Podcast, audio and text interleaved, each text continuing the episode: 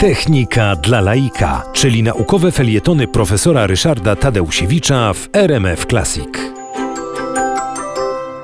Loty kosmiczne pierwsze odbywały się w szczelnie, hermetycznie zamkniętych statkach kosmicznych. Były zbudowane w taki sposób, że wewnątrz tej kapsuły astronauci mieli zapewnione warunki do życia, w szczególności tlen do oddychania, natomiast próżnia kosmiczna, cały ten niebezpieczny kosmos znajdował się na zewnątrz. No ale kiedyś trzeba to było przezwyciężyć i pierwszym człowiekiem, który wyszedł w otwartą przestrzeń kosmiczną był Aleksander y, Aleksiej Leonow. Miało to miejsce 18 marca 1965 roku. Y, on y, wyszedł wtedy ze statku Washod-2, spacerował sobie w tym kosmosie, a właściwie latał uwiązany taką pępowiną do tego swojego statku kosmicznego.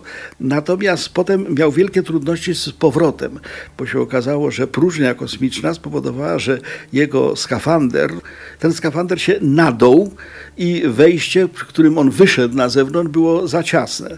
No więc y, zapowiadała się tragedia. Na szczęście y, to minęło. Drugim człowiekiem, który też dokonał tego, że latał w kosmosie bez y, osłony kabiny, to był Edward White.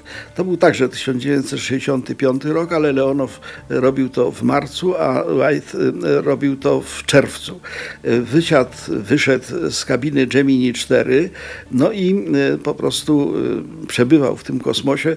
Znaną jest rzeczą, że no, tak się zdenerwował tym lotem, że zgubił rękawice. No i wobec tego wokół Ziemi krąży bardzo wiele różnego rodzaju satelitów i rękawica Edwarda White'a, który zgubił ją w 1965 roku.